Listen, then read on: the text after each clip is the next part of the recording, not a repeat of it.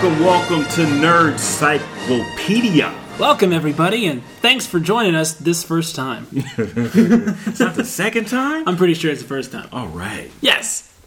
Welcome to Nerdcyclopedia. My name is Scott, I'm Sam. and we are going to take you through the nerd alphabet A through Z. And today we're not doing that because it is a. Nerdendum. It's a nerdendum. That's right. Nerdendum means this is something that's come up since we started the podcast and we wanted to talk about, but did not fit into a leather.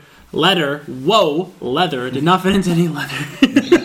Did not fit into what? leather. No, no leather. No, it didn't fit into a, le- a letter, and so now we're uh, going to catch you up and uh, what we call a nerdendum. Uh, and uh, just to let you know, uh, you can find us on uh, iTunes, right, Sam? Yeah, iTunes. Um, follow us on any of the social media sites. Um, at Nerdcyclopedia on Twitter, um, Facebook. Um, email us at nerdcyclopedia podcast at gmail. And what else we got? Uh, oh yeah, there's Twitch. Yeah, Twitch. You can see us. Uh, I'm on Twitch on SSC Hitch. That's S C H I T C H, and you can come watch me play retro video games when I want. And coming soon to a stream near you, maybe podcast recordings. You never know what's going to happen over there. Yeah, buddy. And most of all, get us on our website at um, www.nerdcyclopedia.com. All right, and let's get this party started. To begin this party, we're going to introduce the band. Just kidding. It's not really a band, but we do have a guy who's in a band. Uh, his name is Tony Ramirez, and he is in the band Lucky Me. Tony, welcome back to the podcast. Thank you, gentlemen. Thank you, gentlemen. All right, right. Getting lucky our us. nerd on, so I am ready to go. There Yes. we go. And also joining us uh, on remote. Playing the, no, just kidding. But it's uh, Ken Sachs, who you may remember from our uh, podcast, the main Star Wars podcast, right? I think you were on that one. You're actually also on episode eight too, so you're a three-time repeater in the right. Nerd Cyclo family. How you doing, Ken? Yeah, thanks so much for having me back. Uh, glad to be here. Thank you. Awesome. All right, guys. So, first, let's go through the plot real quick. Let's talk about the plot. Let's talk about the people. Let's talk about the characters. Now, this Let's talk about the, the, the movie we're going to talk about. you know what? I'm not introducing nothing. We're just gonna have to guess. I'm not ahead of anything. I'm tired of being told. Nah. Uh, you're right. So this movie is Solo. All right. It's a Star Wars story, which means it has different music and open and crawl. I guess. Exactly. that's what that means. So uh, Solo, uh, you know, the much anticipated second of the Star Wars stories, and the first one to uh, feature prominently, and I know the same prominently, uh, a main line character from the original trilogy. Um, that character, and we might as well start here, was played by Alden Ehrenreich, who has a very American name. I guess they didn't make him change it and uh, he plays Han Solo. And Ken, uh, why don't you tell me a little bit about what you thought of the performance? Just give me some general thoughts. The, I thought the actor nailed early Harrison Ford for what I thought Han Solo would act as a teenager. Uh, very well done. Um, I did, at times, if I close my eyes, I, I heard a little bit of uh, Jack Nicholson in his, in his speech, like Jack Torrance from The Shining specifically, uh, just here and there. But overall, I think he had the gait and the cockiness and the the uh, the, the, the mannerisms uh, real real well nailed down. I thought he did a very good job. I liked it. Awesome, awesome. Tony, what'd you think? I'm not sure about the lead character. He kind of gave me a Hayden Christensen kind of feel. Ooh. And yes, yes, I'm going there. I'm going there. Uh oh. I did enjoy the others, if we can talk about already. I actually enjoyed Woody Harrelson a lot. Woody Harrelson, super I duper awesome. thought he did a great job. He plays those sleazy guys in such a neat way, like in uh, True Detective, right? Yeah. Yeah, it's so similar to that kind of like sleazy sort of dude. Yeah, I, I liked him. I liked Alden a lot. You know, I, I thought there were some times when he would, you know, like sit down. Like when he sat down on the Millennium Falcon, he kind of slid down. He had this sort of like, sort of almost laid back, relaxed posture that reminded me of Han. And there were a bunch of moments like that in the movie. But for me, I, I guess I wanted something either worth a, a lot more of those or a few less of those. I think he was almost too close. Like uh, he he was trying too hard to try too close to be Harrison Ford. What do you what do you think, Sam? Um, I didn't really pay attention to the fact that he was trying to be like Harrison Ford. I just enjoyed his like you know candor and demeanor and everything. You know, I thought he was a fun character. Um, you know, throughout the whole movie and everything. Um, you know, I thought he interacted well with like you know the other characters. I just I I. I if, if we're talking about the character of you know him playing I thought he I thought he did okay. I thought he did really good. Awesome. Cool. So yeah, so that, that is who plays Han Solo. And Han, as we all know, uh, is from the planet Corellia, which in the Disney canon is a uh, basically it is a, uh, a dry dock for starships. They build starships for the Imperial Navy. It's what they do. Very, very, very industrial sort of uh, town. And Han is an orphan. He lives with a dragon lady who also is kind of a vampire who makes him pick pockets like kind of Oliver Twist. And uh, he gets caught stealing some coaxium. Now, coaxium is something that's starship fuel. In case the MacGuffin needed a name, it is starship fuel. And uh, he uh, steals a bunch. He pulls a thermal detonator stunt, right? Where he says, This is a thermal detonator, and everyone says, No, it's not. And then he throws the thermal detonator through a window, and like the light, you know, blinds the vampire dragon lady, burns her up real good. So, him and Qi'ra. Now, Qi'ra, played by Emilia Clarke. Oh man! I ask you this, Sam. How far into the movie did you realize that? I knew from the beginning. All right, Ken. How far into the movie did you realize it was Emilia Clarke from Game of Thrones playing Qi'ra? It, it, about ten minutes. All right. I It took, wasn't. I wasn't 100 percent sure. She looked completely different. yeah, I know, man. Didn't, It took me all the way until the second scene on uh, Dryden's ship. Tony, when did you realize it was Emilia Uh, Clarke? when I got here for this podcast, which is the truth. Now, the whole time I'm thinking, wow, does she look familiar? And it's just because she looks so different in Game of Thrones. I mean, doesn't look like that in real life. So but it all that- makes sense now. That that smile and those cheeks, Mm-hmm. I'm like, okay, there's there's, there's really no way you could really miss that, you know. Mm. But apparently, Apparently you can. Apparently you can. It was a, it was an ambush. I didn't see her out doing all the the prom the promotion and stuff. I guess I was too busy looking at the promotion for Deadpool and uh, Avengers. uh, so uh, they run off together. They're a couple. Qi'ra and Han are a couple. They run off together with the stolen coaxium. They're being chased by the worms. I guess they're called worms. I, it seems like a flat name for me. Uh, and they Han tries to do the put the ship up on its side thing to get away from them, and it doesn't. It kind of works at first, and then he doesn't make it out of the little uh, thing. So they run away. Han then uh, they bribe their way through uh, customs, but they shut the door on Qi'ra, and Han uh, runs away and joins the Imperial Navy. Goes to the academy. He is there named Han Solo because they ask him what his last name is, and he's like, "No." Right? I, don't, I don't have anyone. I'm by myself. He said. And first and last name naming conventions are important in a galaxy far, far away. Well, let me let me let me stop you there. How does everybody feel about that? Like, you know, if the the name just how do you how, how does everyone feel about it? Let's start with you, Tony. I really didn't expect that that's where his last name came from. That was kind of a shock. It didn't bother me, but I'm kind of, you know, tilted my head like, hmm, okay. didn't expect that. All right, Ken. What about you? Uh, I, I felt it was very Disney-ish. That's just kind of what they would do because it was they already knew it was a mystery.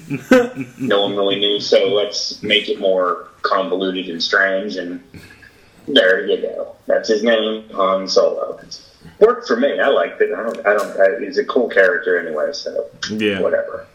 Scott. I think that as a meta commentary on the laziness of the writing of George Lucas, and that you had a, a writer just as lazy as him acted just as smug as George Lucas probably did when he named Han Solo Han Solo.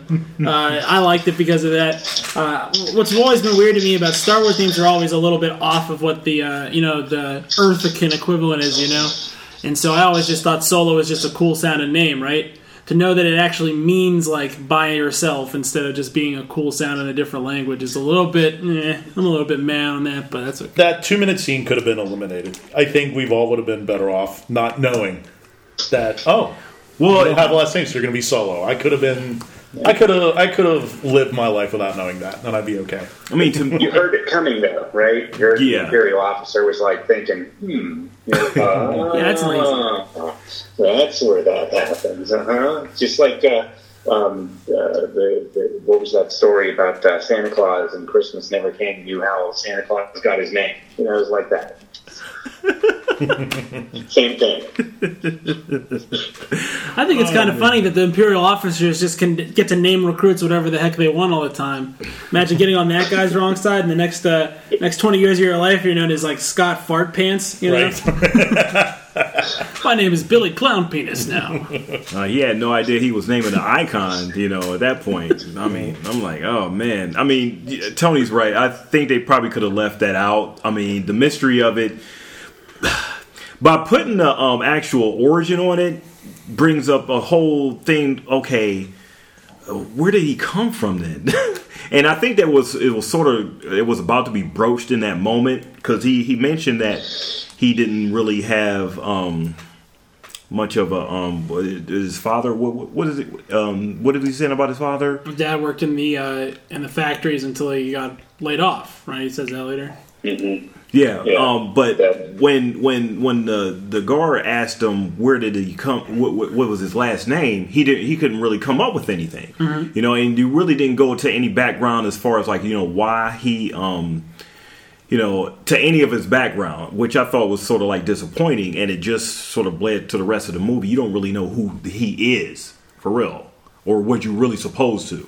But what is that saying though? You know what I mean? Like it's saying you don't need to know who he is, right? It's like he's Han Solo because we said he's Han Solo. Now watch this stupid movie. Okay, that's the meta commentary. Okay, I'm, I, I, I, I, I put it down. Wow. You know, I just leave it. I'll, I'll just leave it there. And that's Disney saying it. Don't let's not act like I. Yeah, I mean, Disney probably could have left that out, and now it just brings up questions. You know, I mm-hmm. mean, in my eyes. It does. The only thing, the final thing to say about that, it kind of made me think now that we're discussing this, is that I don't know why Disney is doing this, but maybe they're making it so that Star Wars heroes, they don't have to be royalty or a Skywalker. At the very end of the last movie, The Last Jedi, where the little boy, well, he's no, or you know, whenever we find out that um, Rey is nobody, for lack of a better Right, term. It's right. kind of maybe bleeding all together that not everybody has to be a Skywalker to be a hero, Right. Or be of royalty. So who knows?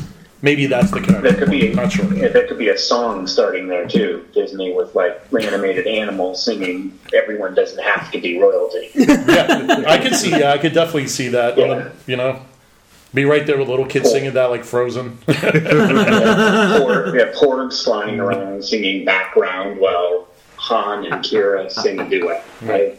One day they're gonna make a movie like that, and it's gonna be one Another ho- uh, a Star Wars special, holiday special. now because we want to see the nerd the nerds melt down. Forty five minutes of porgs dancing on ice. oh man! All right. So, so Han says, "I'm going to go to the academy and I'm going to be a pilot." And we cut to some mudhole planet three years later, where he's an infantryman and everyone's like around him is just getting blown to bits. He runs into a captain. That captain is played by Woody Harrelson. And that captain has a bunch of bullet holes in his body armor. He's wearing something else under it. Han kind of figures that out right away, realizes these are survivors, gloms onto him, and then he gets uh, he tries to go with him. They don't let him, and he gets uh, thrown into the pit with The Beast. hmm and it's Chewie, Our friend Chewie. our friend Chewbacca. And Chewbacca starts fighting him, but Han knows a little bit of uh, Who saw that coming? Wookiee. Well, obviously, eventually they're going to have to get together. There, I didn't expect. And I think going back to what I was saying about the Hayden Christensen and overacting, hmm um, Hans, whatever, I forgot, what is Chew's language called? Did they have, is there a name It's for like his language? Cheerwolf or something, right? Well, well, That was the worst, I think it's just- worst, worst impression of that I've ever heard. It was just like gargling with uh, Lavorse. oh, okay, alrighty. So mm, I liked her, but I just didn't like Han speaking Chewie Yeah. language. You're Too. right. language. That Didn't ring impression, true. that impression in the movie should finish in the top ten amongst the people in the theater. you Yes, yes. I mean, I guarantee a three-year-old kid could do better than that. So. Know? So Chewie is not uh, a mindless beast, as we all know. He's the general of all the forces of Kashyyyk. Yeah, buddy. If we believe the prequels, which makes some of the stuff that he does later on, like falling into an ambush, seem suspicious. I'm wanting to move on from that. So we are then introduced uh, as Han makes his escape. Uh, Beckett uh, changes his mind and picks him up. We're introduced to Beckett's crew, which includes Thandie Newton from Westworld, and of course the movie Crash, and Jon Favreau, who plays a four-armed alien whose name is inconsequential because of what happens. I think his name's Leo, guys. I'm just kidding. Uh, but what happens in the next scene? So that is pretty much going to be the end of the first little honk of this. So okay, um, the introduction of those characters, mm, I, I, I thought they were going to last, but I guess not. Um, with um, I, I guess it was a lot of production problems with this movie, and they had switched directors in the middle of the movie. And they were going to do some things, and decided not to go that route, and ended up doing other things. And um, I thought it ended up being like a cohesive movie, but I can see where like some things just just didn't mesh and didn't switch up. So I was excited about like you know the um you know the five handed guy, Yeah, yeah. but you know he didn't last that long. No, they, they definitely. they needed a pilot, so you know I guess uh, Han his whole his whole thing was he wanted to be a pilot, Right. You know, so they couldn't have him and him, and you know I guess one had to to to um to um get in there. I guess that. demise. I guess that's true. They could have made it worse. He could have put on a red shirt. Like, this is my lucky red shirt for this. man, uh, man. That's my last job. I'm retiring tomorrow. Put on my red shirt. But the, um, just to comment a little bit on the production and everything so far in this movie, I thought it was really, really good. You Yes. know, um, you could tell that they spent the money and probably overspent, you know, on some things. But I like the fact that they got right into like the action, um, you know, with the, you know, just going right into the adventure, like in the beginning with the, the, um, the speed chase and everything. That was like really nice to me. Um, and a lot of the production seemed a lot more practical um, especially coming off seeing like the Avengers. You know, you know, so much CGI versus a lot of dirt. You know, with this movie, it was like a lot of blacks and a lot of. You know, uh, it just seemed a lot more grimy. You know, especially in the, there in the beginning. You know, What did you think? And did you think? What did you think about about how this movie worked to restore a lived-in quality to the Star Wars universe that was absent in the prequels? What do you think about that? I, I agree well, with that. Well, go ahead, Ken. Sorry. No, no, no. Go ahead, go ahead, Tony. It might take me a minute. Um, I, I agree. I think it felt a little bit more grimy in a good way. yes, Um, a little bit more down to earth, if that could be said about, you know, a galaxy long ago and far, far away. But I, I liked it. Um, I was stating this before we just started this podcast is that my only thing with Rogue One, I thought the first 10, 15 minutes were a little slow building up the political situation, what was going on. Where this one goes right into the action, which I thought was into it. great. Yeah. It got me right from the very beginning. Um, yeah, I thought the production was great. All that stuff I thought really worked well. Did you, did you get your Yeah, thoughts? I, I agree. Uh, very, real dirty, broken. You could tell the uh, the inhabitants of Corellia had to basically scavenge to find things to build, to put together to make their where they lived, the, the speeders that they right. drove around in. Uh, you know, the buildings they lived in looked like they were just taking parts from the building next door to improve. I mean, the, their own space. Everything looked just like like Rogue One had that feel, and uh, A New Hope a little more. No, they got. You could tell they were a little more advanced, but there was still a very broken, smashed together uh, feel to it. So I think the the whole beginning of this uh, these movies is is, is uh, cohesive. You know, they're keeping the, Yeah. uh, the overall feel the same. Yeah, they tried to do their best to match it up to a, a little bit of the, um, you know, where A New Hope was. So I, I, I, I guess I appreciated that fact, you know, as far as And- that. So And what planet did they end up on? The desert planet. It's not Tatooine. Did they ever say? It wasn't Jakku either, because they. I missed what actual planet that was. Because man, Severino. They, they captured the. What was it? I believe it was Severino. Severino. Oh, of course. Oh, Severine. Gee, there was no No. O. Yeah, Ah. Severine, Severine, Severine. You know, yeah. sometimes in some Star Wars Trivial Pursuit games, just kidding, you get that point zero percent of the time. let's let's be honest about who we are and what we do. All right, so so uh, they run off to do a train heist. There's a bunch of coaxium being moved on a planet, and they've got a line on it. Coaxium. Coaxium. The uh, the space fuel. Uh, Uh, ships in space need fuel. It's called coaxium. It's horribly expensive, I guess.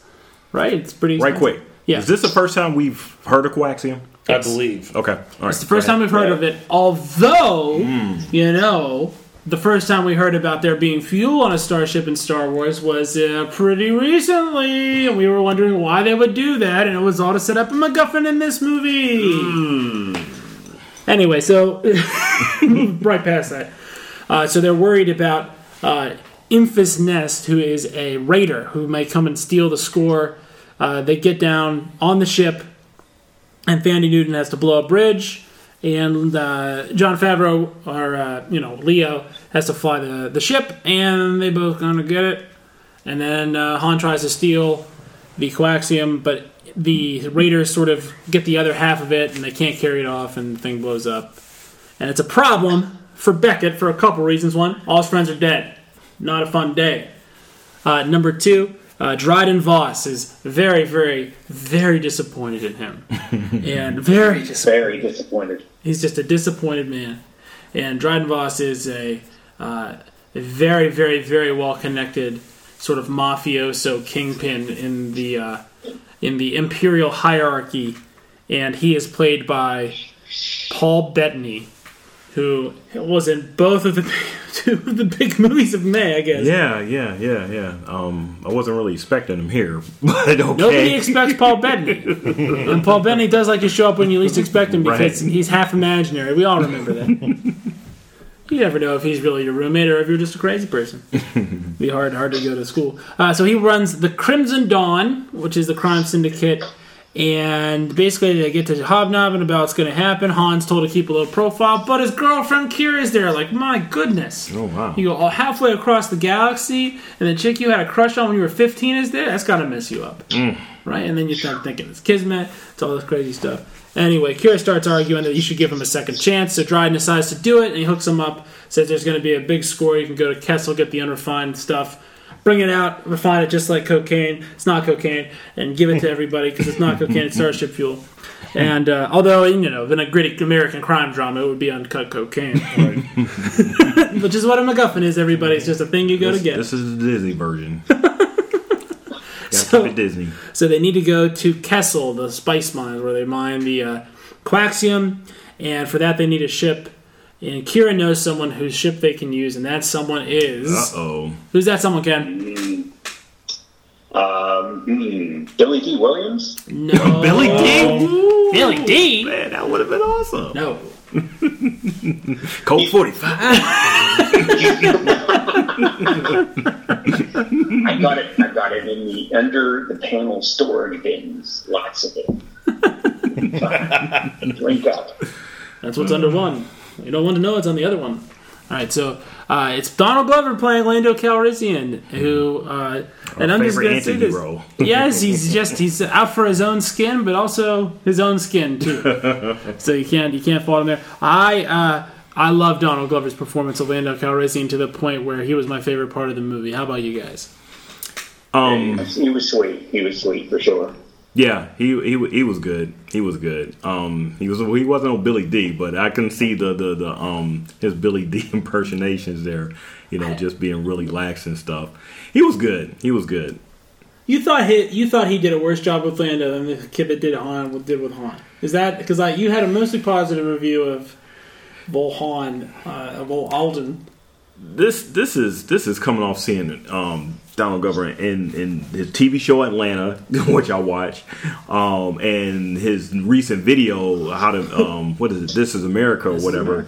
Um, and coming into this, I mean, he's having a hell of a year, you know. Um, but yeah, I, I thought he, I thought he was good. Now, you know, he wasn't so my, my favorite part of the movie, but I thought he was good. I thought he was good. What do you think, Tone? That's another one. Now, I like the characters. Obviously, I think what I'm talking about is the acting. is again no. I, now, of course, touching Billy Dee Williams is almost impossible. So let's just put that right there. No one, he's untouchable. um, I think what bothered me was the part on the side of his hair because Bi- Billy didn't have that. And where did this come from? You know. Well, the style's changed, you see. Apparently, you know, apparently, you know, there was eras there. There was, Well, you know, it's 15 years, 10 years, you well, know. apparently, so you So know, it's a long time. New Hope was, or you know, uh, Return of the Jedi, I guess, was this disco spoil. Uh, Mm-hmm. era. yeah. Of course it was. You But- know, it was 1983. You know, disco scene was hopping. Everyone knew disco was the future in 1983. So I thought the character, the way that was written, was good in what he did. Acting, eh, but again, how can you touch Billy Dee? So it's almost an impossible feat. So what can I liked say? him. Yeah, yeah. I, I, I, I felt the same way. Um, let's go. Let's back up a little bit to that. Um, that that. Are we done with the the second act? Uh, I mean, we can you can talk about whatever Let's, you want. let's Whenever talk you want. about Sam, this is your the- the- podcast. this is this is our podcast. That's right. we talk about whatever we can want do whenever the heck wanna we want. I don't the know why you're asking for heist. permission. What what does everyone think about that? I thought the train itself was like, wow, okay, that's a nice looking train right there. That was awesome. Um, the train heist was pretty decent. train heist was pretty decent. Um, and as I alluded to before, I was just sort of disappointed that we, you know, got so little of like, you know, those new characters that they introduced. Um, but how does everyone feel about the train heist itself? That was great. Now I think those all those actors did a great job. Um, like I said, I love Woody. Wo- To me, Woody Harrelson was the best actor. And you know, again, there's a big difference between what the character does and the acting. Right. I thought he did the best job out of all the characters that were there. He was great. Uh, that whole scene I thought was great too. Real gritty. Mm-hmm. Oh yeah, I love the way it was done. Very good. Was that you, Yeah, um, yeah, when I when I when my Magneto trains like go around bends, I want them to go like horizontal to the ground. That's totally how they should it Makes so when you're running around on the outside of it, you actually have to pretend like you're rolling a log or something. I Right. mean, that was a great. Yeah, it was a good, very exciting. Too short. I thought they could have gone on with it for a while. Yeah, Really? it could have put it. there. they probably could have stretched out a little, little, you know, a little longer. That was a nice set piece. Scott. to me, this movie's a western, and this is the train heist. Yeah. Just like every western's got one, and you got a guy who's a, a fast draw artist, and you got a crew. They're looking to make a big score. There's a bunch of gold on the train, and there's a bunch of train guards, and someone's coming to scoop the heist, and it's just classic Hollywood storytelling at its best, in my opinion. And also, Cheers. Yeah. and also the train was cool too. It was. It was like not just a regular Yeah. train. And um, another thing too, how did everyone feel about the sudden appearance of Qi'ra again? It was weird. It was random.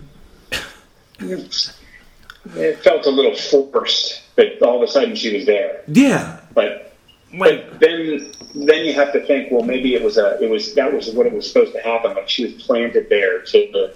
You know, there's some backstory that we don't know yet okay, about why she just wound up there, and Right. there she is, looking all like official in her. You know, right, the little outfit. She's got a tattoo. Like she's totally into the system now. She's totally been to college, you know. It's uh, you know, you're hooking up with your high school girlfriend. You know, you're coming home for Thanksgiving. Boom, there she is. You know?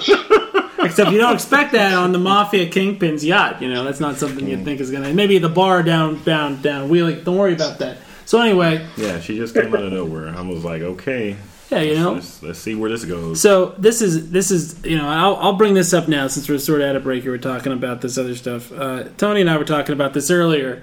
This this movie is exactly what would have happened if you made any of the old Star Wars expanded universe novels into a movie. It would have looked and felt exactly like this. It had all the same story beats, the same plot devices. I mean, what do you think, Tony? What else was in there that you were just like, what?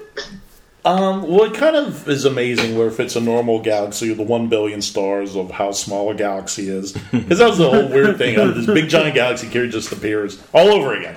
But okay, I mean, I could see why, but um, I guess we're jumping ahead. But this is the first movie where you have to look at all the other Star Wars canon things.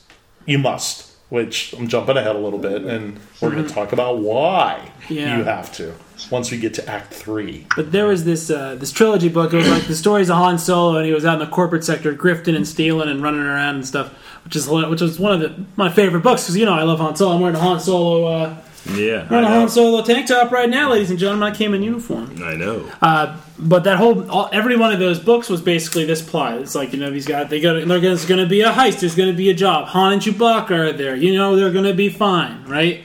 But they introduce all these other characters and they have neat little traits. But you know they're not going to be fine because they are not in Empire Strikes Back, right? They're not going to be in the sequel. But I kind of figured it was going to be. I mean, he's a smuggler. Yeah, right. He's doing the smuggling thing. He's You know, a you smuggler. You know? Kind of a little Scarface, you know. Hey, Frank, you know, I'll make a move here, I'll make a move there. It'll be okay. But yeah, that's that's something that I definitely thought about a lot in this movie. Was like, man, this feels like an EU movie. There's like a weird alien that does. It's weird, right? That was not something that would be easy to put on film. Like you can't be in the sun and you're a worm, right? Wouldn't be easy to put on the film. That's always in the EU. There's always some weird weird EU. There's always some weird robot that's like artificial intelligence, but the the author has just a little bit of free hand, so they make it a little bit weird. Right. Right. So this robot in charge of a robot uprising. That seems like a pretty EU thing to see Well, we're about to get to that. the explanation for something that doesn't need an explanation, right? It's like, Exactly. oh, my name's your name's Han Solo now because you were by yourself at the airport once. Buy yourself a data. Makes sense to me. That's it. That's it. That's, That's all he you, did. right? That's the whole thing. He was he was an unaccompanied minor. That's it. All right, on to the next. All right. So Lando and L three we just talked about. Is L three played by Brienne of Tarth? Does somebody? Does anyone No. know? That's it's not. No, she, I had- I thought she was, but she's not. Boo! I was like, ugh. She sounded really It's familiar. her. Who, who, who, uh, anyone know who it was? Don't know. No clue. Uh, IMDb. she has a weird name. Yeah, it's like Pamela or something. Um. Yeah, you can go on with the. Phoebe Waller Bridge. Never heard of her. Yeah. But she did a good job because she made me think of Brianna Tarth, and Brianna Tarth is like super strong and hilarious, No, yeah. uh, especially when she's giving two clean deaths. Three. right? Uh, you guys seen Game of Thrones? You'll get it later. You'll you'll you'll, you'll think that's funny later on. Uh, so she's all about the dignity of robots. She doesn't like the BattleBots arena and this bar they're in, uh, and she says, "You're just you know." They're letting you destroy. You're destroying us. You're, they're alive. They're living things. Um, and then they try to grift Lando out of his ship. You think it's going to be successful because that's how it ends up, and it doesn't work because Lando's a cheating cheater, and uh, Han doesn't say anything for some reason And when he could have just got him shot and taken the ship and done whatever he wanted. right? I mean, that scene would have been. A, I mean, it would have been a shorter movie. And so then they got to go to Kessel, where the MacGuffin, where the money is. They got to get the unrefined money, take it back, and they do the Kessel Run. The infamous Kessel Run. Yes. The thing we've been hearing about for so long. Yeah, thanks a lot, Neil deGrasse And Tyson. I didn't think they made enough out of that. I thought they would have built that up a little bit. It just sort of like happened and ended. It's like, and even Han was trying to get people to say, I did it in 12 parsecs. No one said anything. They just walked away from it. Everyone's doing that. I did it the other day. 11 parsecs, right? I've got a Winnebago that can go that fast. All right. right. I mean, that sort of that sort of should have been like the the whole like third act for real, for real. You The know, real if you- Run? Oh, the, yeah. the Kessel Run. I mean, you talking about you, it should have been built up a little more. I mean, for something that you've been hearing for like so long and everything, for just the for it to just you know happen just like that. I thought the rebellion was awesome. The Kessel. So they get to prison like Chewbacca sees some other Wookiees. I'm pretty sure that that was Tarfful, right? The other general of all the Wookiee armies of Kashyyyk at Kessel, right? Two of Yoda's best friends in the whole entire Star Wars universe in one place, right? Which again, only 100 billion stars in our galaxy meant, and similar. Hey, let's not worry about that. Uh, I don't know. This, this is a symptom of, of maybe too many callbacks. You guys think there were too many callbacks, or you think there were enough callbacks? Where, where, where do you stand, Ken? What do you think about that? Callbacks, what do you mean? Like on with a thermal detonator thing, Um, yeah, that's Yeah, references to other movie. I mean, you know, previous movies. And Pandering, pandering. I, I'm yes, that would be it. another word for he's all for it. Yeah. It's a I bias think reveal. that I think it it makes me uh, feel like they care about me, so they're putting these things in for me to notice. I mean, that because when I watch these movies, I'm eight. That's I mean that bottom line. I'm eight years old watching these movies, just like I always you know was in the beginning. So anything that they can do that makes it brings it back for me, um, I'm all for it. Can I I? like it. Can I think that's really an awesome perspective because a lot of people don't feel the same way you do. No, I know most Overthinking. people don't feel the same way as it seems it seems like there's a real crappy underbelly to uh, Star Wars fandom that started to really rear its ugly head. That's even worse than the prequel entitlement that I feel like I share. Yeah, I, I, I think I can I can really appreciate Ken's perspective and look as far as that because I mean essentially it's really just a movie. You know, if you're really that hard up on it, um, and uh, it's, it's at the end of the day it's a movie. You know, to really go back into your um, self and look at it as through an eight year old's eyes. You know that's a that's a hell of a way to look at a movie, you know, and be excited about it. So I mean, I can I can appreciate that. But like I said, a lot of people don't feel the way you do. what, is, what does everyone else think? Uh, like for the scene of the Kessel one, I thought it was great. Is the fact that there was a lot of fast stuff going around. The Falcons were going really fast, and I'm kind of looking at it in the eight year old eyes also too. It was just wow, that's really cool. Ship is blown through there, and it's Yeah. wow. I'm okay with it. You know, it wasn't really Yeah. super short. It was, I could have. I, I agree. It could have been longer, just because the infamous Kessel run. But I, I thought it was. I thought it was really cool. I was totally into it. I thought that scene was really well put together. I thought them using L three to become the weird voice of the Millennium Falcon that R two D you know that they say later. I'm like, where did your ship learn to talk? like, what's mm-hmm. going on with your ship? What what did you think of the callbacks? I'm okay with it. I don't think it was overly done. Mm-hmm. Again, you know, just they throw me a bone. Mm-hmm. Maybe also too if I'm a semi nerd and I kind of am into Star Wars, but I don't know every single little thing. Mm-hmm. It's a little reference there. I don't think it was overdone. Okay. I think it was enough, just enough. The satiate the, the Satiate my, Right. my appetite slightly. Wet to wet. right, To right. parch Star Wars Right. throat. Just a little bit. So they go to Kessel. They break out all the robots on Kessel because L three is uh, hilarious, and uh, they have a robot rebellion and a slave rebellion on Kessel. While Han has to go steal all the uh, uh, coaxium by himself, which is hard because he was counting on Chewie's help to lift the immense, immense, immense pods. Uh, there's a there's a chase sequence there. Everyone's chasing everyone down. There's chaos. Uh, you know, Lando gets clipped in the in the wing. L three gets blown up. Although her brain's intact, so does that mean she's alive or not? Let's not worry about that right now. It's a philosophical question. That's best saved for a podcast about Westworld or something like that. We won't get into that. Oh man. Uh, and um, you know they all get back on, on the ship. When they get back up to the top, I thought it was hilarious. They had because uh, Tarfful was there and Chewbacca was there, so they were just like loading those canisters arm in arm and like doing it real quick. And I couldn't get them on the thing. Uh, they escape. They run away from Kessel. Everything's great, and there's an Imperial blockade. And this is when they do the Kessel run. Uh, Han uses L3's unparalleled navigation computer uh, to uh, you know to set them up so that they can uh, get out of the of the maw, and they do, and they get away from the now Imperial blockaded spice mines of Kessel. The moi. How everybody feel about um L three? It was a good character. It kind of reminded me of I cannot remember the character's name in um, Rogue One. That other Yeah, the other um the one that Alan Tudyk played. cool. I mean, you always got to have a good C three PO. Every film needs a good C three PO, even though he can't beat it. But you have to have an equivalent. So this was a good equivalent, and I was okay with it.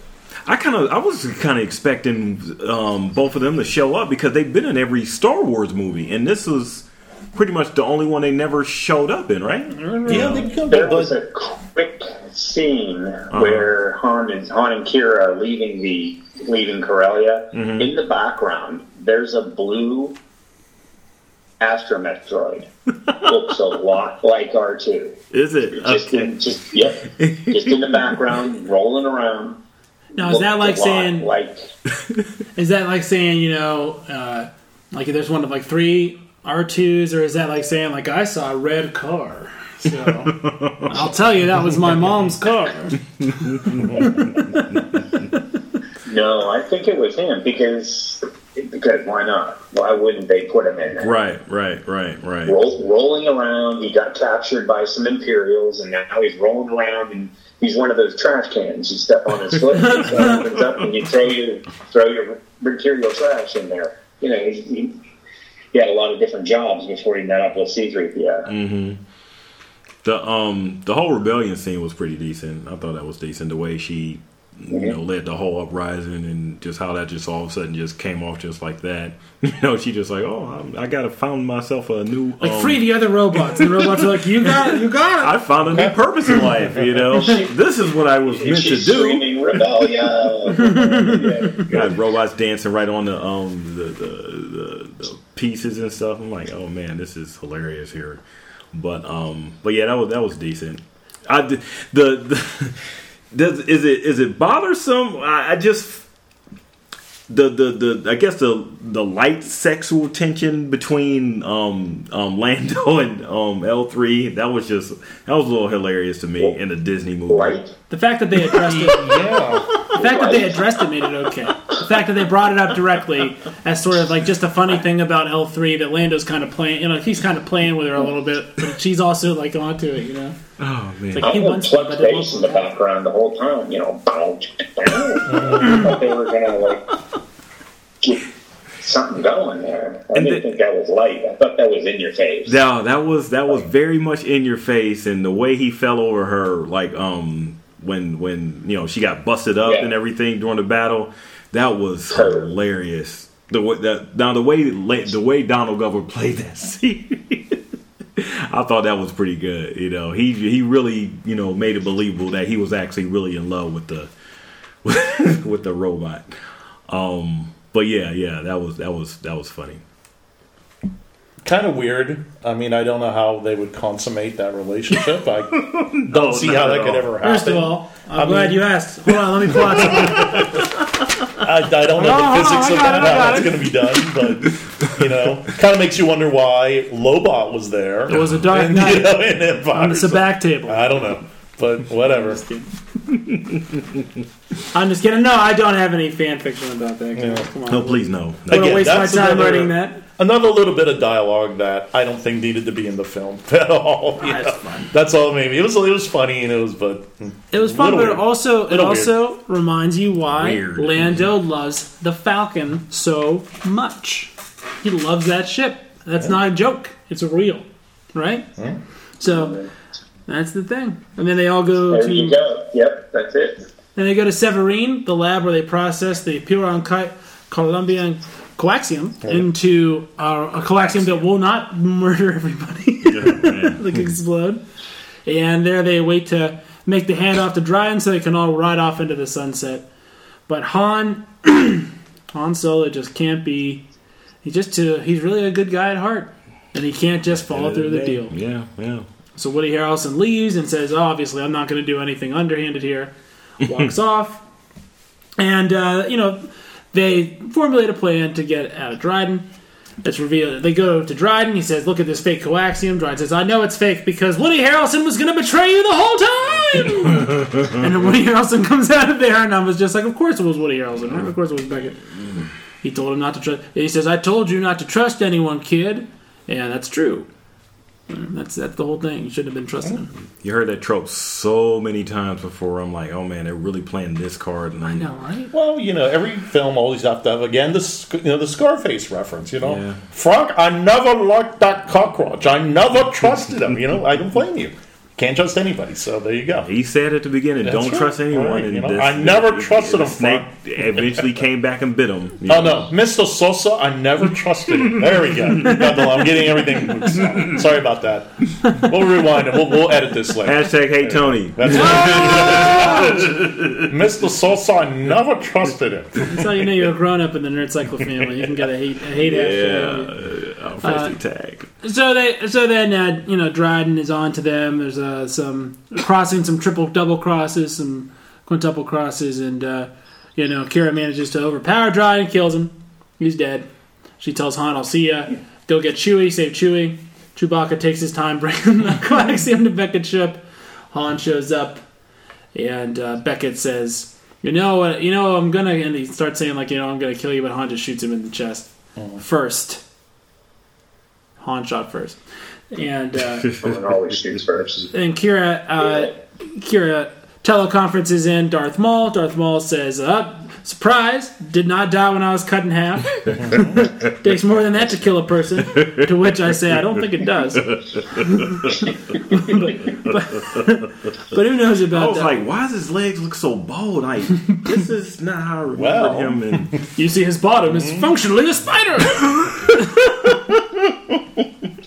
okay, I don't know if it is or not. Tony, is that true, or did I just make that up? Um, they're spider-ish. Yes, yes. He actually has multiple legs. It depends on which, you know, like wearing like a What do you mean different. by di- strolling legs, Jeeves? it depends on which comic book Yes, you're reading at the time.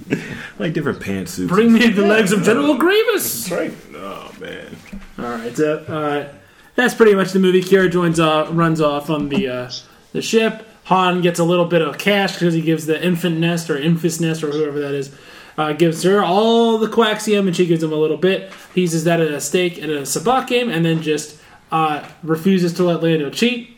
Takes the ship off him. And that's basically it. They go into hyperspace and that's the ball game. Let's go to Tatooine and hook up with that criminal who obviously can walk. And is not a slug. And there's no dancing um Ewok scenes at the end. There was that. There was a musical scene in the beginning. There was? and I thought that was neat. The guy, that, that head in the jar. The head in the jar. All right. Mr. Formaldehyde. Yeah, He's cool. I was into that. Mr. Formaldehyde and the built-in microphone lady.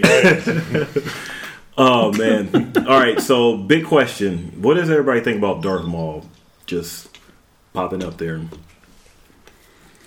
Ken. Yep. Um, I didn't. I wasn't aware that he. Someone found him at the bottom of that turbine shaft or whatever, and stuck some new legs on him, and you know. So that was a. When I saw him, I, I thought, man, the timeline just went haywire. because now, how old is Han now, really? Because that's all I was thinking about. Like, all right, Han was like maybe nineteen. Right. 20 years Right. old. Uh, here's Darth Maul as a hologram. Um, Phantom Menace was 10 years before this. Maybe that makes sense, but uh, Maybe it was explained to me that in Rebels he survived. Someone made him, you know, put new legs on him, and then he's all right. But uh, uh, Darth Maul is always a great character, so I'm all for them bringing him back in somewhere. That's fine with me. Tony. So, here we go. Now, what they're going to go with this, or where they're going, this is the first movie where you had to watch the offshoot things to really understand. So, to really understand, you have to watch the animated series, The Clone Wars, and Rebels, because basically what happens with Darth Maul, spoiler, spoiler alert, spoiler. Spoiler anyway, alert. Spoiler alert. obviously he survives getting cut in half. Um, he goes to a planet called Dathomir, which is referenced in this movie. Um, you know, goes and has a little adventures here and there. At the end of the day, he's going after Obi Wan because you cut me in half, so I'm going to get back at you. So this actually fits in because I believe he doesn't get his new legs until much, much after the Phantom Menace. So believe it or not, this actually is a timeline where this whole movie is probably right around the time of Revenge of the Jedi and right before, obviously, A New Hope. Believe it or not, it actually fits in with what they the whole timeline. So Han's probably in this what late teens, early twenties at that point, Yeah. maybe 20, 21 at this point. So yeah. but if you have never known that there's an animated series or read these comic books, you're gonna be like, "Whoa, what's going on here?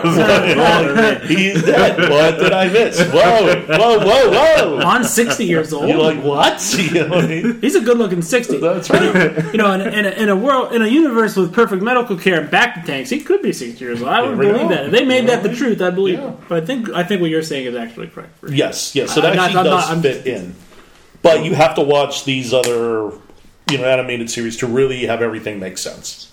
Okay. and it's the first film that does that. So That's that's pretty cool. You know that you know that the, the connect the extended. They, use the cartoons to you know expand the universe like that and still have enough um you know enough respect to to reference it in a movie because Marvel doesn't do that. You know they don't they totally ignore all their TV shows from the movies. So nothing you know that's done on the TV shows matter you know as far as their movie stuff is concerned. So it's pretty cool that Star Wars does the exact opposite. It encompasses everything you know the whole uh, whole thing. But um, we was talking about a little bit before the podcast about you know casuals. You know, going Casuals, to see the noobs. non nerds. you know. non-nerds. this is our. but are familiar enough with the movies to know who Darth Maul is and to be shocked enough to just see him come back and find out, okay, wow, What happened? What- What's going on here? People that go in there and they're like, I've got a basketball, nerds, back up. Everyone back, I've got a basketball. it was pretty cool for. I mean, it was pretty cool to see him though. You know, I would have vastly preferred it to be Darth Vader. Just just saying that. they just used him in Rogue One. I know, but I don't care. That being that being the thread, and Darth Vader just showing up would have been cool to me. Uh, you know, Darth Maul is all right, but you got to figure, you know, Darth Sidious probably has a pretty decent network of ops on Naboo, his home planet. You know, where he was never sensed as an evil being, despite being the great living master of the Dark Force. Uh, so my guess is he'd be all right. Plus, we know he was on Naboo within days because he was at Qui Gon's funeral. So a little bit more believable than you think, but to know that you'd have to have paid attention to Phantom Menace. And to be quite frank, I'd rather not know it. Here's another thing too. The character was played by Ray Park, who did Darth Maul in the first few movies, mm-hmm. and was voiced by whoever played him in the TV shows, in the animated mm-hmm. shows. Well, that makes a lot of sense because because his his Darth Maul's longest line in the Phantom Menace is basically a bunch of karate kicks. You know what I mean? when he when he And kicks, grunting. He grunted a lot. yeah when he kicks Obi Wan in the face and it makes that like funk sound, that's the longest line of his in the whole movie.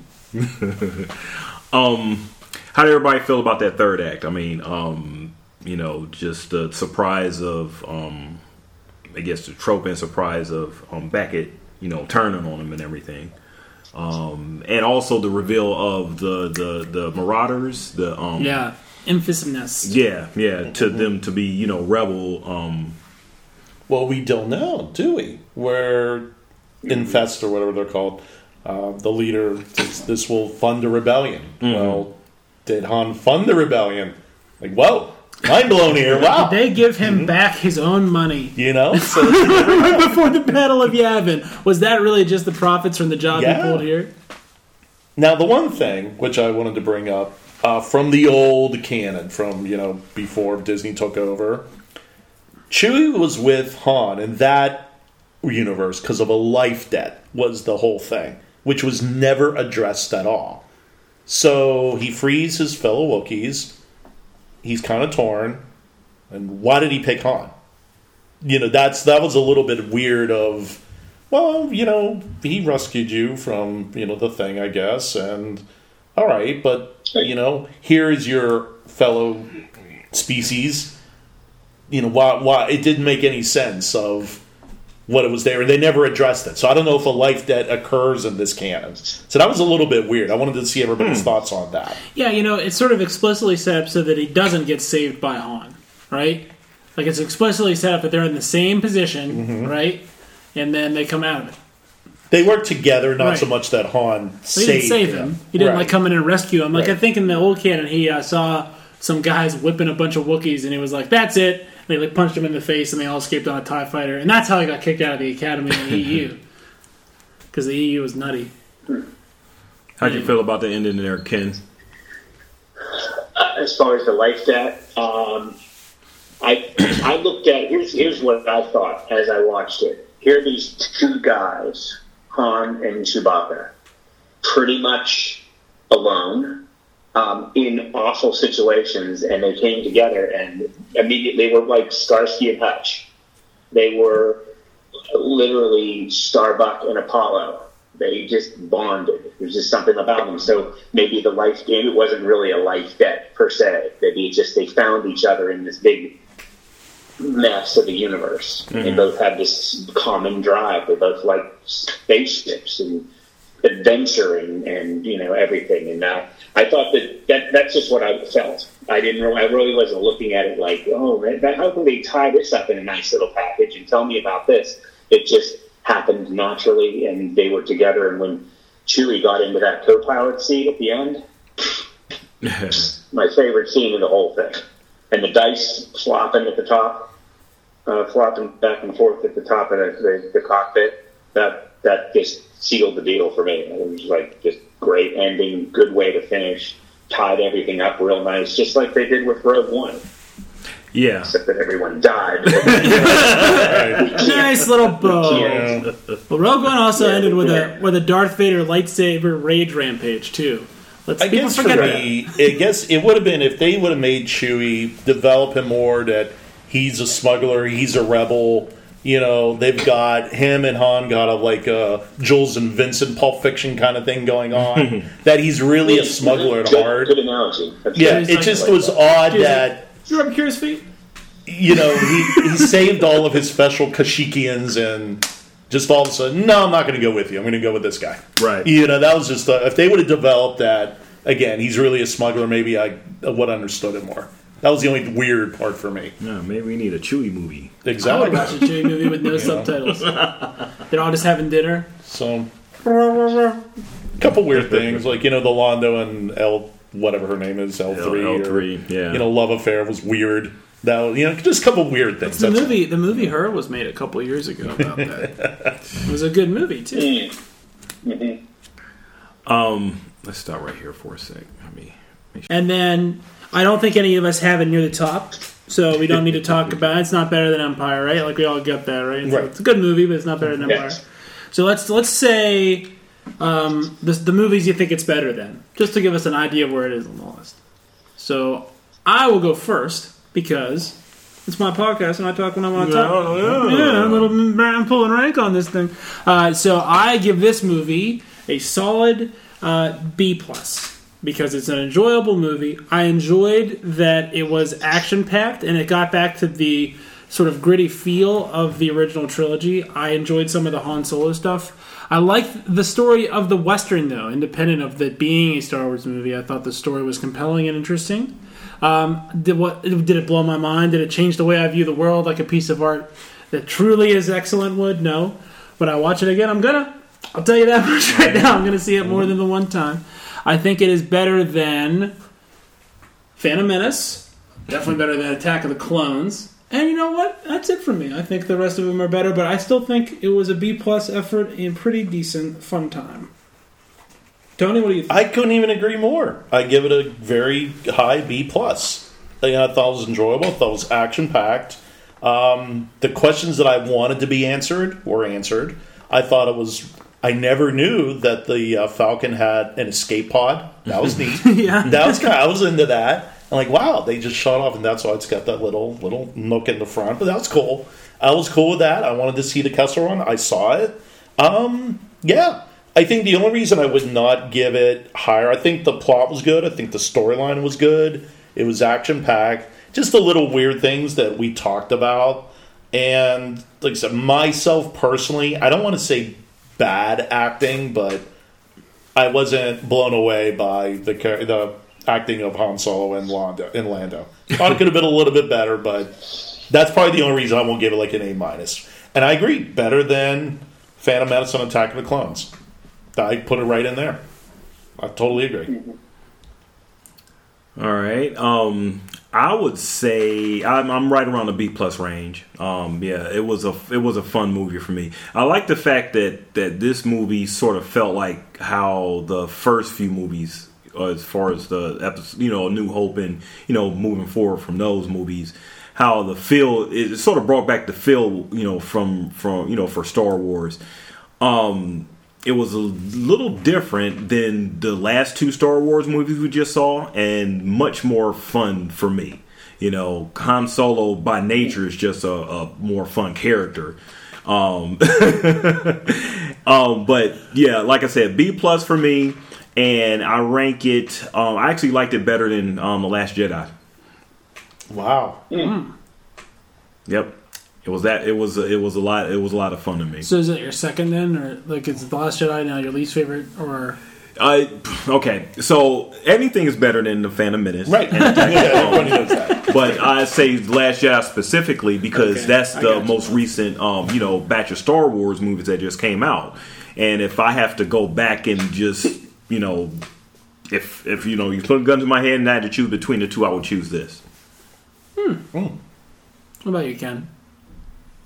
Uh, I'm in, I'm in agreement with you guys. Also, I'm going to say a B plus, maybe a A minus. Um, reason for me is that it checked all the boxes when I when I first heard about this was they were doing this movie. Checked all the boxes. Wh- Who was Han Solo? Where did he come from? How did he meet Chewbacca? How did he get the ship? Um, Lando, how did they meet? All these things that they talked about in Empire, which is all of our favorite movies. that All this relationship between Han and Lando, you could tell it was very, like very, very uh, uh, brash. You know, they were they loved each other, they hated each other. Why? So that that was checked checked off for me. Um, I really liked uh, Tobias Beckett's character because I think that's where Han learned how to be a wise guy, how to how to get over on people, how to be a gambler, how to you know get people to believe him and betray them in the next sentence. That was that was that was cool. You saw where Han kind of learned his techniques that, of course, he refines when he um, meets up with uh, joins Jabba's gang. Which they didn't even mention it, but that's who he's going. You know, ha ha ha.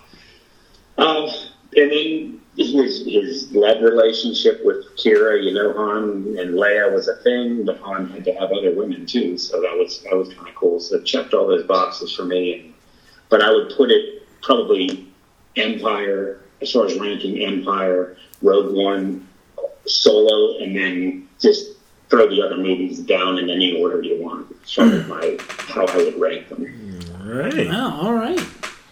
Very hmm. good. So I want to talk a little bit about the meta, the situation amount around the movie, because uh, we were talking about should there be more. This movie came out in basically a murderer's row box office, like in May of May of 2018. For those of you in the future, like uh, our descendants who will most likely listen to this uh, sometime Of course. after our untimely deaths or our timely deaths. Uh, in May of 2018, and this is uh, something you won't remember in the future. One, uh, smartphones used to be a thing you held instead of something implanted in your brain. So it's something we're dealing with in the olden days. Uh, so just to let you know that. Um, but also, uh, this movie came out after two humongous genre movies. It came out after two comic book movies. Uh, you know, Avengers, which had a similar sort of you know, a similar audience. Sim- the exact same studio, by the way, put out both of these movies, which seems a little bit like why would you do this to yourself? You're you're cannibalizing your own audience. Right. And Deadpool two came out in the middle, which is sort of like you know the guys that you know aren't, aren't very nice. Their favorite comic book movie, you know, and like my I like that movie a lot. It's not my very favorite. Uh, but I think those movies are cool. And then this movie, so it's like three weekends in a row. There was an enormous opening, and then you know, uh, you know what they say about the last pick of the you know, last pick of the trough. That's where the run. That's where the run eats. Uh, box office a little under underwhelming, eh, Sam? Yeah, the movie has not been doing very good at the box office. It's been doing great for a blockbuster, and you know, I, um, Disney is not, um, you know, turning away, you know, the money and everything. But for the um, the production stuff that happened with this movie, as far as like them having to switch directors right in the middle of production, which is really unprecedented for like a blockbuster movie. You know, it must have been going really bad for them to um, for Kathleen Kennedy to switch, you know, directors right in the middle of production and go with Ron Howard of all people, the Guy to, that um, made Splash. you know, to to, to, to, to ride this movie home.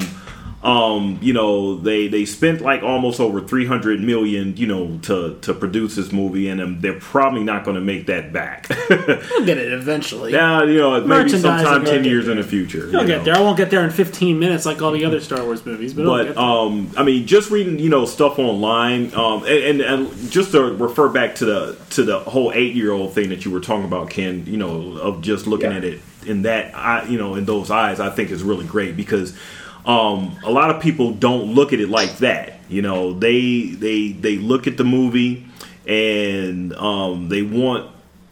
I, I guess they want a lot more out of it than it what it should have been. Well, as far as in, in my eyes, I think it you know it, it, it told a simple story and um, you know it didn't really have to go into too much you know mythology or you know as far as star wars no skywalker stuff you know you don't have to to, to go in and knowing okay i got to see all the star wars movies beforehand you know before i you know you go uh, see this um, but yet it still didn't perform you know um, and like scott was saying you know it just came upon it it was it was came six months after the Last Jedi. You just had a Star Wars movie that just came out. Um, is it Star Wars fatigue at this moment? I mean, you know, that's a, a, question that begs itself. You know, should we be getting so much Star Wars, you know, so close together? You know, they're talking about wanting to do this, you know, these Star Wars things like, you know, year after year after year when the um the, the episode 8 uh, episode seven. Episode 7 mm-hmm. It was um, how many years between episode the um it was 18 months. It was not very long. It was only 2 years. They're doing them every yeah. 2 years. No, I'm talking about the um the Lucas movies versus this one, you know. Oh, yeah, the Lucas movies are 3 like 83 to 2 years, I think. Yeah, they're 2 years now. No, no, no. The the, the 2000 movies. The, oh. So you, you were counting those up until the the span of this movie, yeah. and now all of a sudden we're getting you know Star Wars back to back to back to back to back, when it was just a build up after the um um after Empire no after the um Return of the Jedi. You didn't really know if you were going to get another Star Wars, and like Tone was mm-hmm. saying in the last podcast, you had to depend on those expanded novels to really get your fix of Star Wars adventures. Now you're getting them every year, and uh, the expanded stuff is thrown away now. So I don't know. Is it Star Wars fatigue at this moment? I think the reason underperformed was these two things. Is yes, my personal thing is that I think they should have waited till the fall because how are you going to compete with Avengers and Deadpool? and they're looking at Memorial Day weekend. This is gonna we got the primo spot, but it's just too much. Just as we were talking before, when you have to spend upwards of hundred dollars to take two people to a movie, you can't do it three weeks in a row, or you don't want to do it three weeks in a row. That's your rent check. And then that's the other thing is we just are getting over the Last Jedi, and there's another Star Wars. And I think the main thing is is that even though there's all this Last Jedi backlash and this or that, everybody's going to be there at nine because we don't know what's going to happen. And the whole thing, I think Rogue One did really well because it was the first one. It was the first one to not be outside of the Skywalker, right? Side. Outside of the Skywalker. So hey, let me check this out. I'm into it. And the whole thing is this one. In the end, you know it's going to happen. That's the whole thing. Well, he's going to get the Falcon. He's going to meet Chewie yeah, they're going to throw in something a little bit, but at the end of the day, I know what's going to happen. So this isn't going to affect the whole, you know, what's going on in the whole sequence of everything. So I think it's just a combination of all that. Just Star Wars overload, hmm. timing, and just the fact that, well, this one isn't going to, I'm, I'm not going to go online and everyone's going to show me something that I didn't know. And wow, because I know what's going to happen at the end. So it's just a combination of all of that, unfortunately. What do you think, Ken? I, you know, I hear, I, I agree with a lot of what you guys are saying. Myself, I never really liked the wait. Um, I feel like I'm, I'm needy enough that if they could give me a new, decently produced film um, once a year, every six months may be a little bit much, but definitely once a year, I'm I'm good with that. It's uh, I'm, I don't know how much longer I'm going to be around. You know, honestly, I don't want to like expire and not see all of these movies. Like, really, come on. I'm gonna have to you play some know. music, you know, play some strings and stuff during this. Put some strings sometimes, and you know, I could have been a contender. Could have been somebody, you know. So I feel I, am no, uh, no, I'm not going to die. But uh, I think I think uh, that that's fine. Once a year, every six months, as long as it's juicy, well done, not smashed together and rushed through, which I don't think Kathleen Kennedy or Disney or Lucasfilms, for that matter, will allow that to happen. So Well, hopefully I'm not. okay with okay with it. What are you thinking? it feels to me, and this is just the sense I'm getting from things, that they're pairing these guys up with the the mainline, you know, nu- numerical episodes. So Seven had Rogue One, and Seven told the story about, you know, the end of Han's story, and Seven told the story about the destruction of the new Death Star, pretty much, right? It was a, it was kind of a retread, and Rogue One told the story of how they managed to get the plans for the first Death Star. Um, it feels like Solo was paired up with Episode Eight because Episode Eight felt like who was really missing from Episode Eight that you could really use to smuggle everyone out of a situation where the Empire is breathing down your neck, and who were we missing from the end of Episode Seven? Well, you bring the dice in with Luke, and all of a sudden we're talking about fuel, and then we got a movie six months later where the dice are the now the totem of Han Solo, and we're talking about fuel the whole time. Feels like they're paired up, and you know I, I think that's that's one reason why I think they were. This one was at least so close because I think there were definitely some thematic some thematic overarching thematics that went through it. For instance, the dice that collapse. Those are the big ones. Um, it feels like what they're doing is now that now that they've essentially established that they can make these mainline Star Wars and do it so competently every couple years forever, and they can just make uh, you know a bunch of money on it every couple years. It, it, it feels like you know they're they're almost trying to recreate the Marvel universe, where they have these movies that are connected together, and they all sort of there's through lines that run all the way through them, and they're kind of doing that with Star Wars. Uh, but that, that I think they didn't do it all the way, and that's why I wanted Vader to be in this one. Because having Vader show up in all these Star Wars stories and just be a total badass would just tie everything together in a way that, would be really a, cool. a decent through line. Um, I mean, Darth Vader messing stuff up, always awesome. A hundred. You never have to ask yourself, "Is this going to be cool?" He's he's dependable. you can't say he's not. You know. Um, but um, I, I I guess making these like the Marvel universe. Um, the Marvel universe is what it is because they have the background of the um, comics to to fall back on. So you can just you know um, pick up on those stories and put them into movies for, the- for the most part. Um, hopefully, you know these movies can pick up from what the expanded universe. Even though they dumped that canon, they can add. They they still have a lot of juicy elements that can they, they can um, um, pick up from those those novels. There's just so much material out there that you can use. Like you know, Boba Fett. I'm sure it's been a lot of Boba Fett stories in in um, expanded, Yes. right? Yes. So they're coming out with this movie now. So I don't think nobody is Can't wait. opposed to having a Boba Fett movie, right? Nope. No, No, I- I- Yeah. I just think that this is really going to divide where I agree with Ken. Like, I can see one every six months. I could see one every year. I'm okay with it. Do I believe that everyone is going to be amazing? Probably not. Eventually, I'm going to be disappointed, but I'm going to go see it anyway. I think what's happening is the casual, the non nerds, are going to start thinking, oh, here's another one. Oh, here's another one. And then that's what I'm a little bit afraid of. Is, of course, you know, to fund a film, you know, if it's a 300, 400 million dollar film, you need to sell very well at the box office. These are slowly going to start tapering off. So I don't know. I don't know how long they're going to be able to keep doing it and make it financially feasible. That's the whole thing. Because at the end of the day, we could watch them all day, but is it going to make money? Well, the moon that stops, then that's it. It's done, Yeah. which is a shame. And then also supposed to be coming out with this TV show too, right? Yeah. Mm-hmm. So how is that fitting in? Like, you know, how does that, you know, tie into like the overall, you know, I, I, I, I just don't know what their what their plan is, and you know maybe we're not supposed to know, but they got a lot of balls up in the air that they're juggling, and they really got to. Um, Disney has to really define its direction as far as where they want to go, or else they'll end up like the DC universe. You know, with no Nobody direction. wants that. Nobody wants that. Nobody wants Bat. Nobody wants you know Han Solo running someone's face over with the Batmobile, right? Nobody wants a moment like that. Uh, you know, I, what I think is if this is what they deliver to me every year or six months, if it's this movie, this movie level of enjoyment, I say every single year until I'm dead, do it. You know what I mean?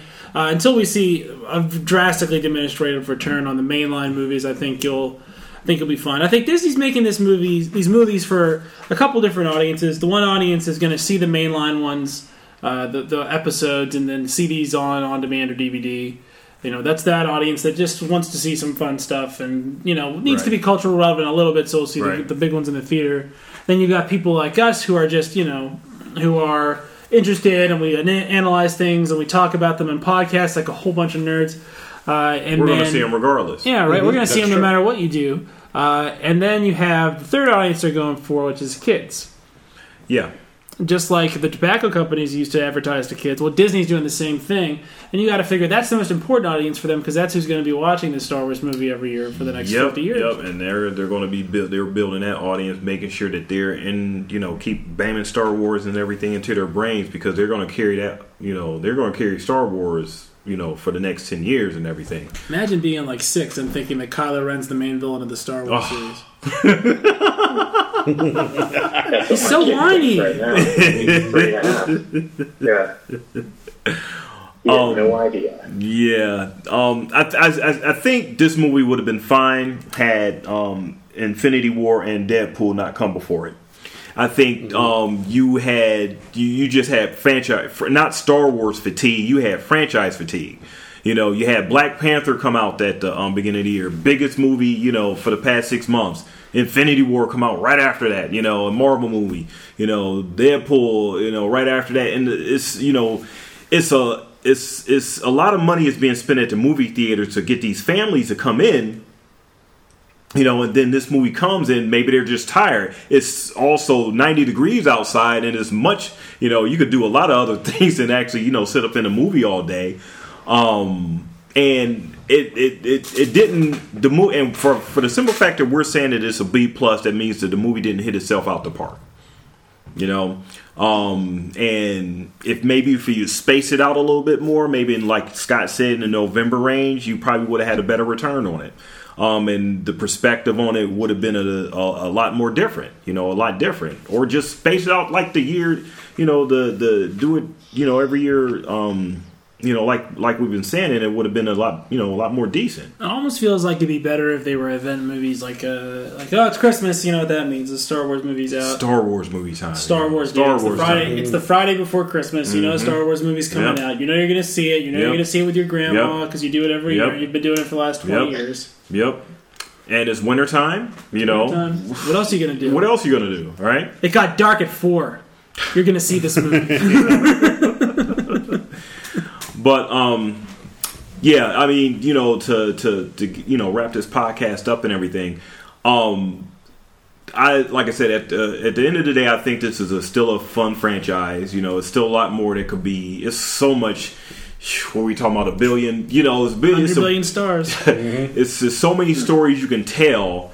Um, I, I hope Disney does not get narrow minded and is focused on you know they you know retelling certain tropes. They don't need to go back in the you know I, guess after Boba Fett they don't need to call back anymore in my eyes to um to any more past tour stories. Let's start telling new stories that you know the child, you know the kids. If we're talking about you know try to cater to the kids, that they can grow up and be like, okay, well, Star Wars is this, Star Wars is that, and you know Kylo Ren is the you know the Yeah. um you know the villain. You know uh, that's Darth Vader. That's my daddy's villain. You know and Kylo Ren. That's who I want to you know see. He has a he has a much cooler look. Um, yeah. A cooler look? No. No. No. No. Sam's hypothetical son who's arguing back at him that Darth Vader is not awesome. I reject that. I reject that And I am. All right. Any final words for um for everyone? Tony. Uh, Yeah, I, I thought it, I thought it was a fun film. I mean, it really it is.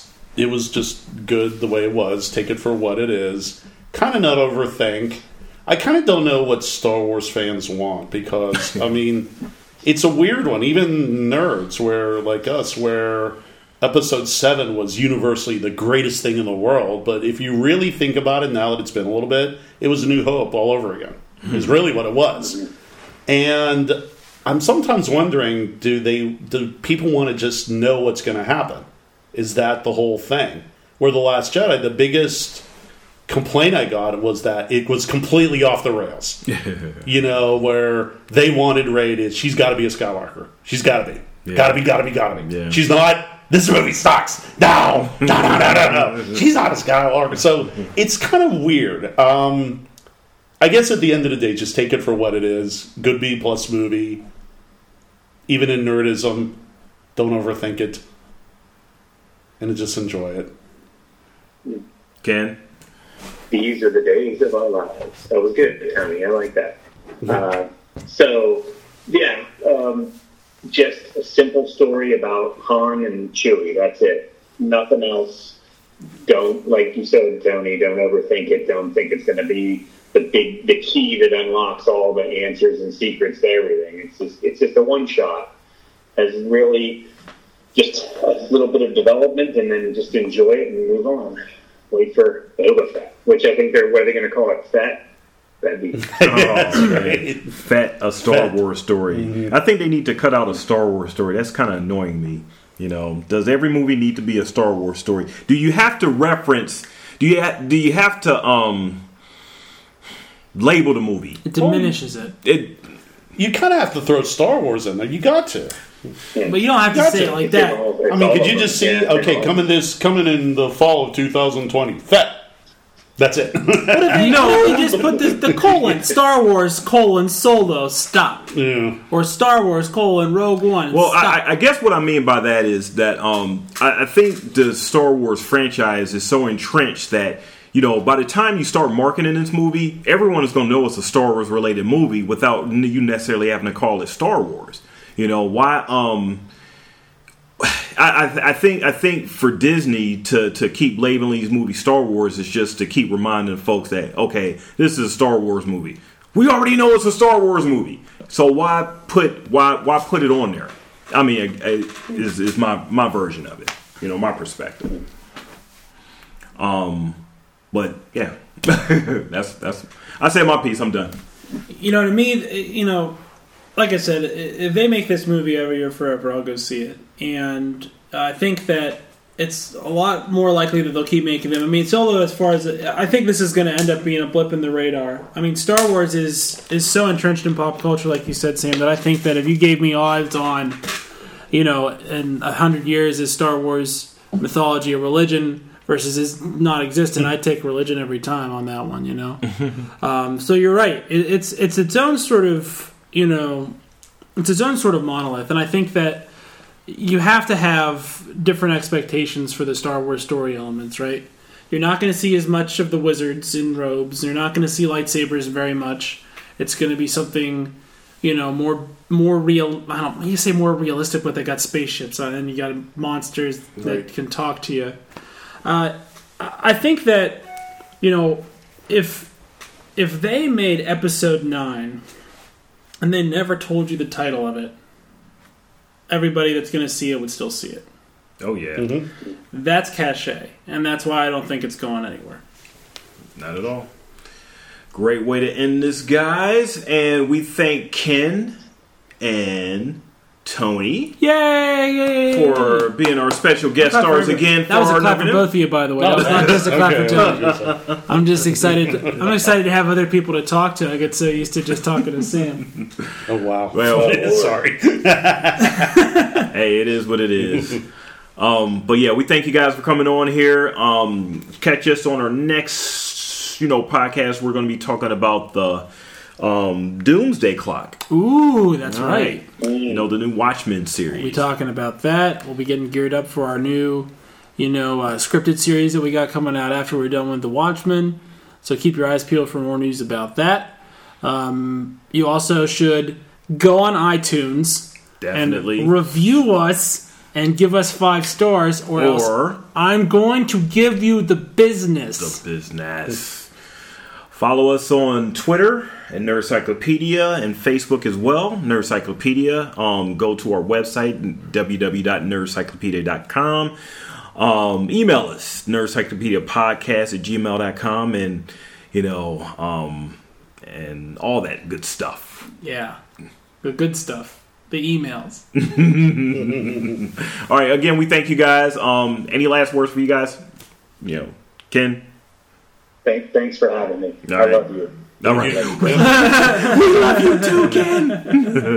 All right, thanks a lot, guys. Um, take us out of here, crazy man.